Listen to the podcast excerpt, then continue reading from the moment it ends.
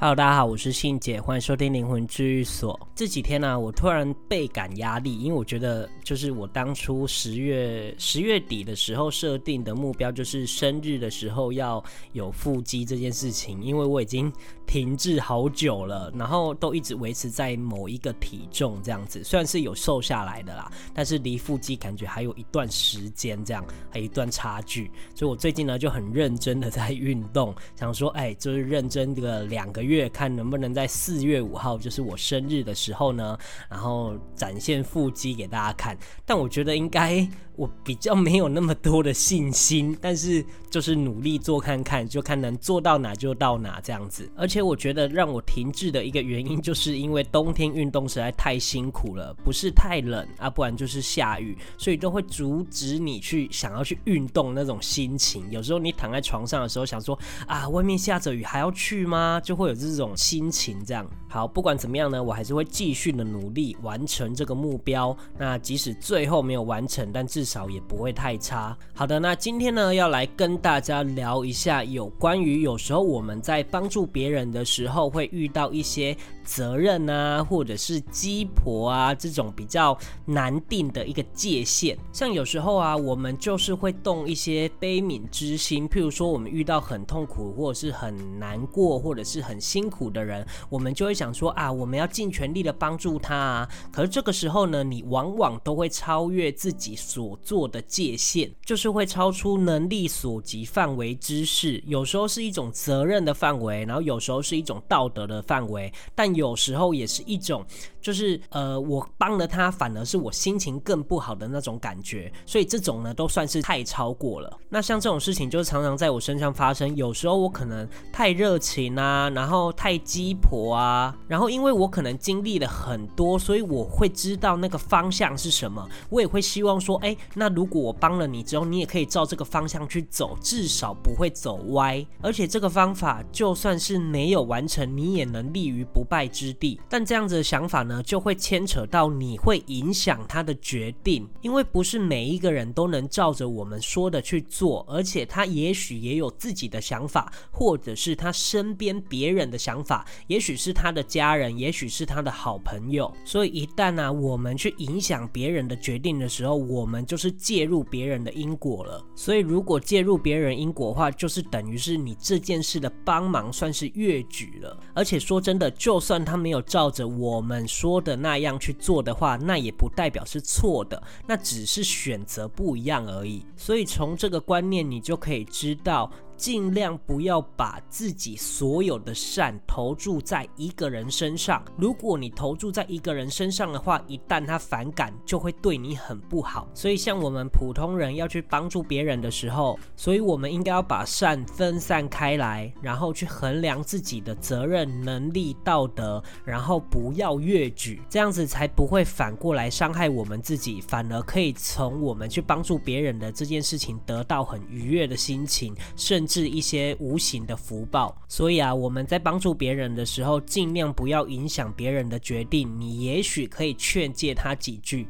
就像是阿姑曾经跟我分享过他的弟弟啊，像他弟弟啊，就是已经不想活了，那时候他已经生的病已经蛮严重的了。然后阿姑就觉得说啊，我要帮他处理那些无形的啊，然后看能帮多少就帮多少。结果他弟弟就跟他讲说，不要再帮我了，因为我根本不想活了。所以阿姑连是他的亲兄弟，他也没办法干预他的决定，因为他知道一旦干预了他的决定的时候，他就是去介入他的因果了。所以其实我觉得生活上有很多这样子的例子，不管是你身边的家人，或者是身边的朋友，甚至是陌生人。我们懂这些道理是为了要保护自己，然后可以适时的去帮助别人，我觉得这样子才会创造双赢的结果。另外啊，就像是救护人员啊，譬如说他可能要去救一个跳楼的女生，然后这个你不可能说哦，我不能干预他的决定，你知道吗？如果你就让他这样跳下去的话，他会来找你，因为你没有做好你工作上的责任，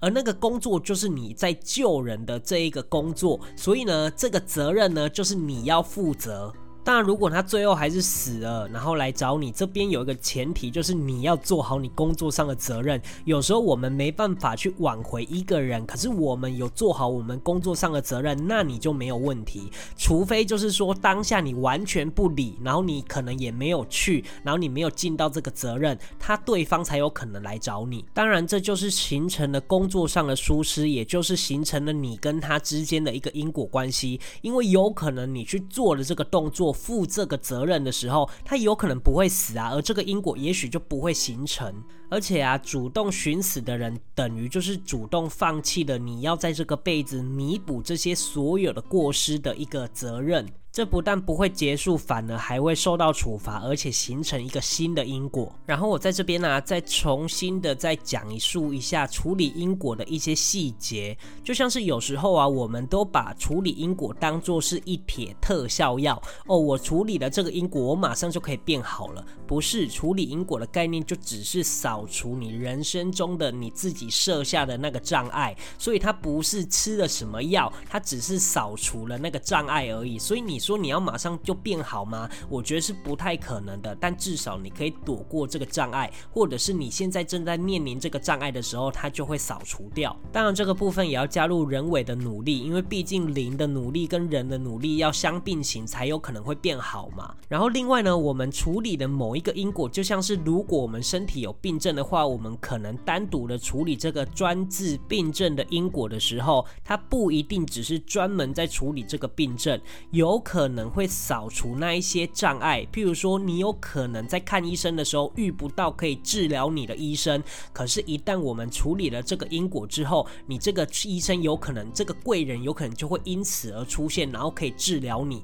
然后引导了这个契机。所以其实我们在处理因果的时候，我们必须要让时间去走，我们必须要用心去感受，然后让所有的变化慢慢的，因为它需要时间。所以如果你把这个因果当作是特效药的话，马上就想要见效的话呢，我会希望你尽量不要去处理因果，因为这样子呢就不会让你的期待值太高，然后落空。当然我觉得这种事情就是信不信在个人，如果你不信的话，我也希望你在遇到很多事情没办法解决的时候，你不会想到这个因果的原因，而是用身体力行去克服下来，甚至顺其自然的去遭受这个障碍所引导的折磨。我觉得这也是一种顺其自然的方法。但我相信我大部分的经验都是遇到那一些我在处理因果的时候，我可能遇到这个麻烦，一旦这个麻烦解决之后，我再也不相信，或者是觉得没有关系，然后一旦又出现新的障碍的时候，我又想到我要处理因果了，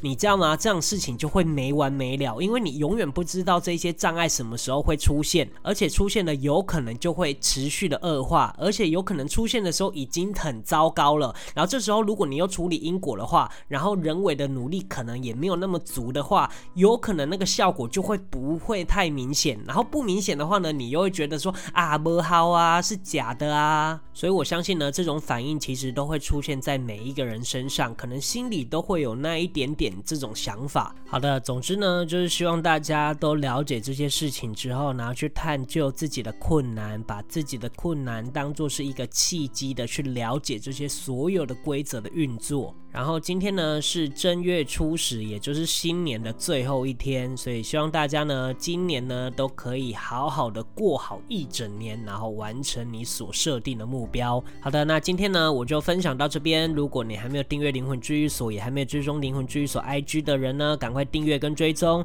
然后如果你还没有去 Apple Podcast 留言的人呢，也可以上去留言，我都会看哦。那另外如果你觉得这一集你有学到新知，有受到帮助的话呢，你也可以不吝啬的赞助跟抖内灵魂治愈所想要做的这件事情。然后谢谢大家收听灵魂治愈所，我们下周见，拜拜。